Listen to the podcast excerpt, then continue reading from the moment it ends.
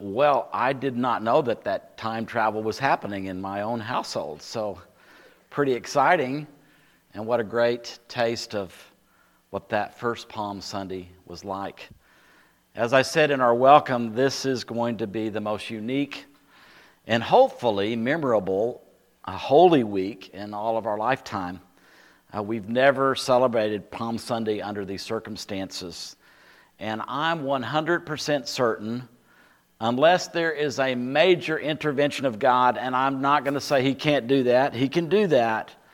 But if He doesn't do that, then the rest of the week, uh, Good Friday, Resurrection Sunday, will follow a similar format. We'll be online, uh, not in the same room as previous years. And I am sure that uh, for many of us, we're sad. There's a sorrow, there's a grief that we've had to make changes like this.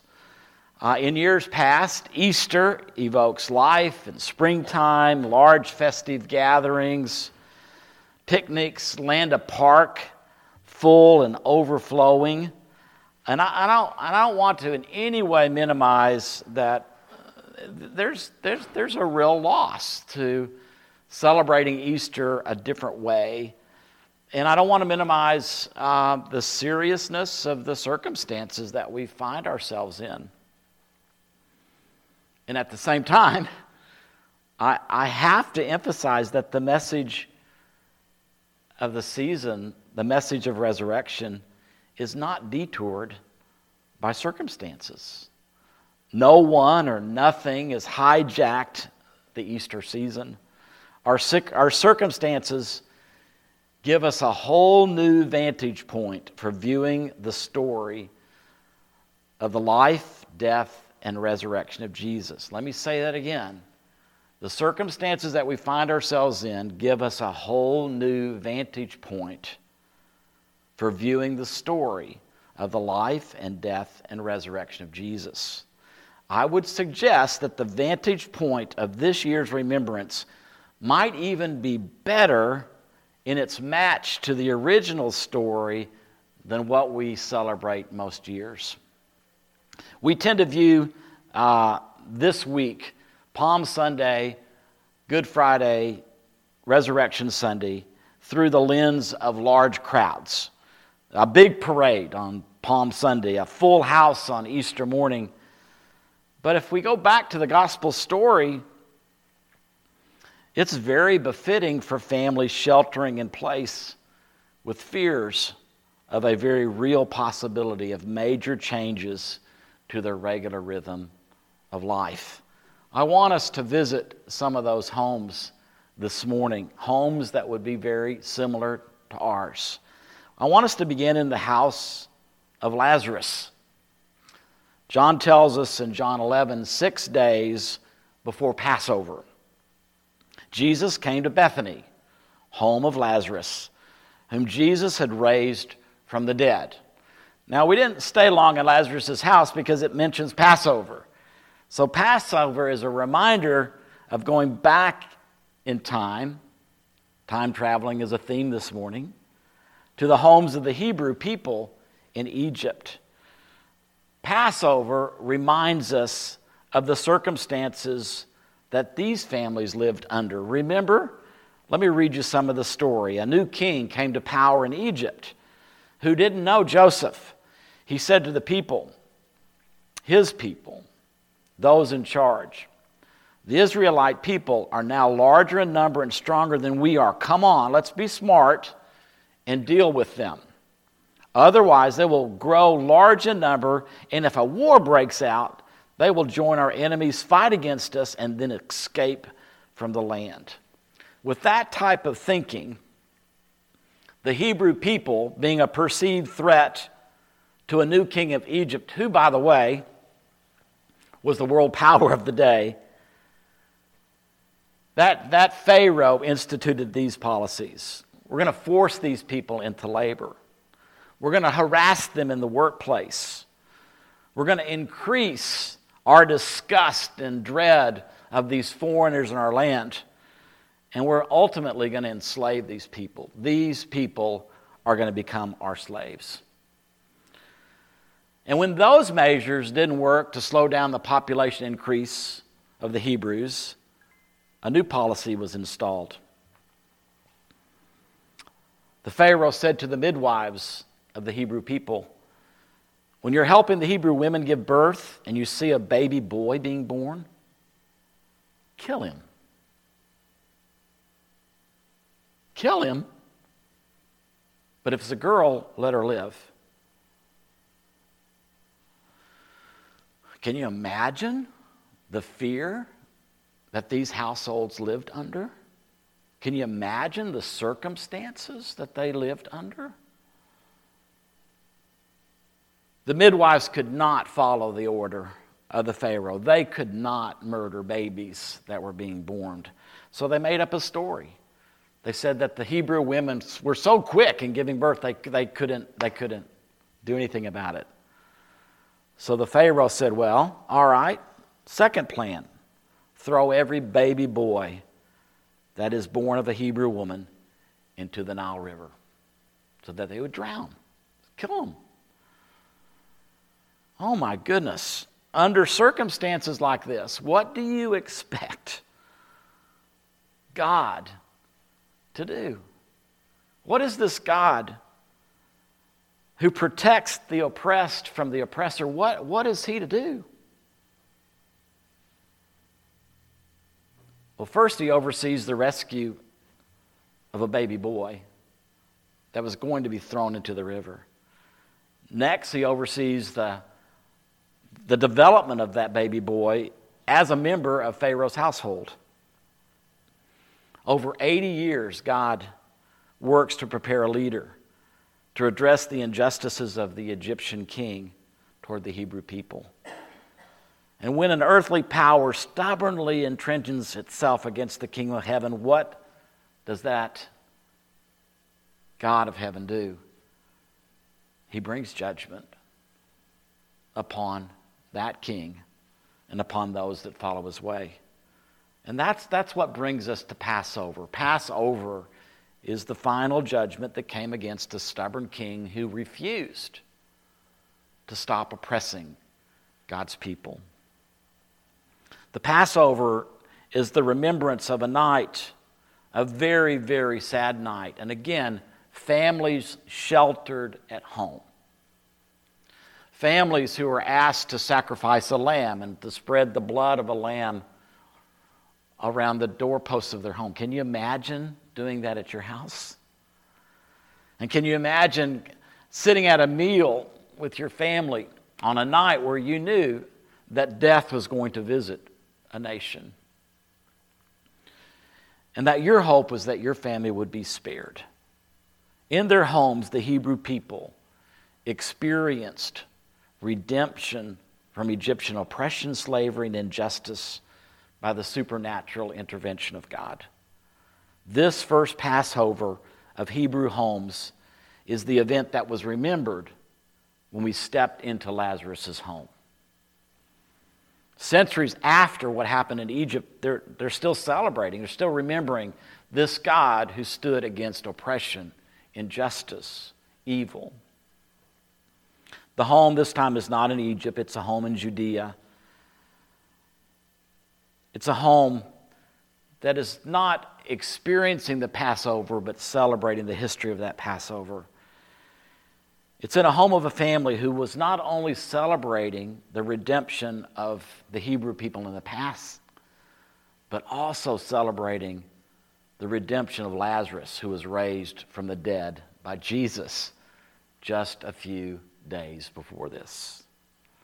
So in Lazarus' home, we read six days before Passover, Jesus came to Bethany, home of Lazarus, whom Jesus had raised from the dead. Lazarus and his sisters, Mary and Martha, hosted a dinner for Jesus. Martha served, and Lazarus was among those who joined him at the table.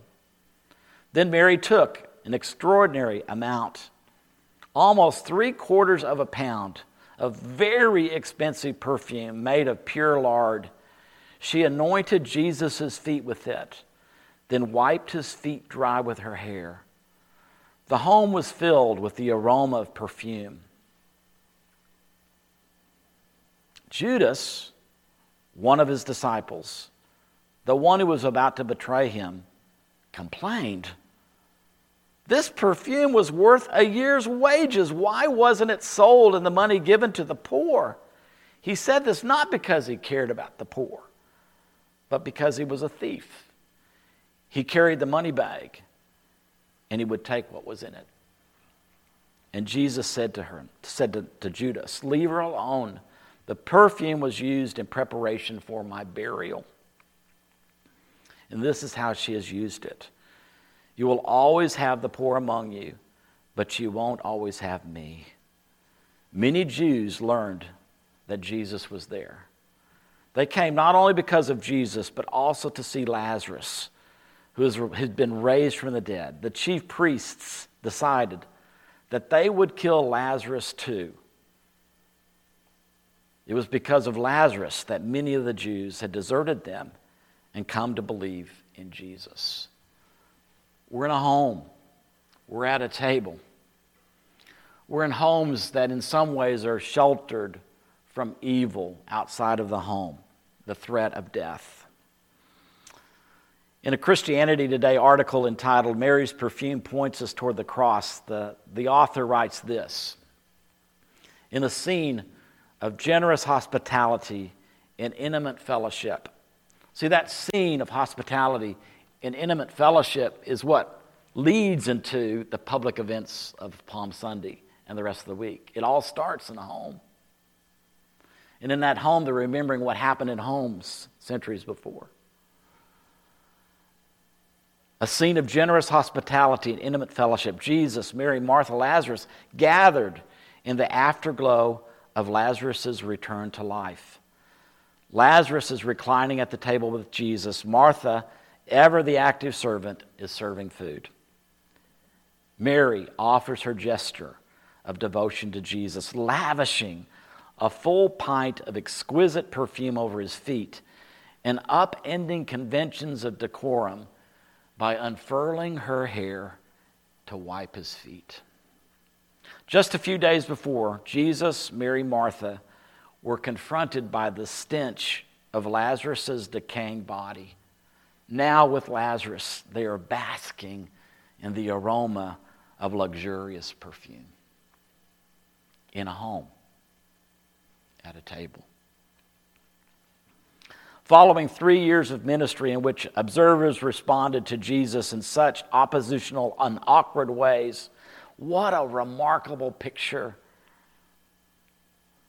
of true devotion. Mary's unashamed, humble, extravagant gesture. In a home, at a family table. We, we see one of the most remarkable examples of true devotion found in the gospel records. And again, it's not in a public place, it's not on a road, it's not in the temple, it's not during the parade. It's in a home, at a table, much like ours. And at that same table, there was a different spirit. It was Judas. The scene turns from devotion to something noticeably chilly. Judas's response sounds reasonable at first, a perfect blend of concern for both social justice and fiscal prudence. Wouldn't it be better to take a full year's wage that purchased the perfume and give it to the poor? But John quickly tells us that Judas's words do not ring true.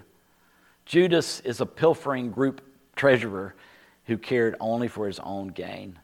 The contrast could not be more pronounced. Mary is generous, Judas is greedy. Mary is humble, Judas is arrogant. Mary is selfless, Judas is self centered. Judas stands aloof, Mary kneels in humble adoration. Together they serve as vivid, contrasting illustrations of Jesus' own teaching where your treasure is, there your heart will be also. I want to suggest to you that where a person's heart is in a home is the same heart that goes along in the parade in the triumphal entry of Jesus. It's the same heart that would show up at the Lord's table on Thursday night. It's the same heart that would show up on Good Friday as Jesus goes through his trial and his crucifixion. It's the same heart that shows up as at the resurrection. Our heart, it's the condition of our heart as we enter into this, this holy week. Where is our heart? And there's two places it could be under the circumstances that we find ourselves in our homes, at our tables, sheltered at home, the threat of a virus this time. Which heart best represents our home in our present time of celebration and crisis? See, our home, our table, our heart could be generous, but it could also be greedy.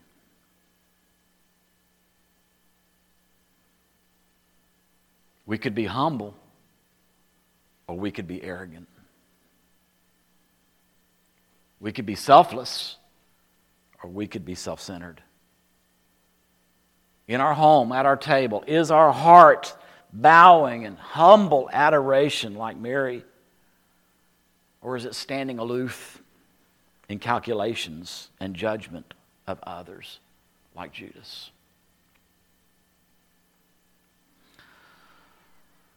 My friends, this is a time that our trust in Jesus will be tested. And the test is what I've just said. What's the true condition of our hearts? It's hard to hide that in our homes, at our tables, with our families. It's much easier to hide it in the parade or the big Easter celebration. But at home, we are who we are. What's the condition of our heart? Holy Spirit, would you come? You're the only one that understands our heart. You're the only one that can reveal to us the true condition of our hearts as we enter this holy week. I know we all long to be like Mary, to be generous, to be humble, to be selfless, to bow in humble adoration. But is that where we really are? Because, oh Lord, I know, I know that we're tempted at this time to be greedy, people cleaning out the toilet paper at grocery stores is an act of greed. I need to take care of myself and forget about others. We're tempted to be arrogant, to dismiss this virus for what it is, to think, oh, it's not as bad as it really is. We're just being fooled. We're being lied to. Uh, the conspiracy theories are wacky whack. We're tempted to be self centered. How can those around me serve me rather than me serve them?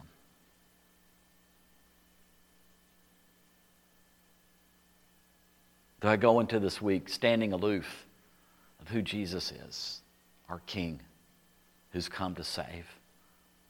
To give us life. Holy Spirit, reveal to us where our heart is, not just in our community, but in your church. What is our heart?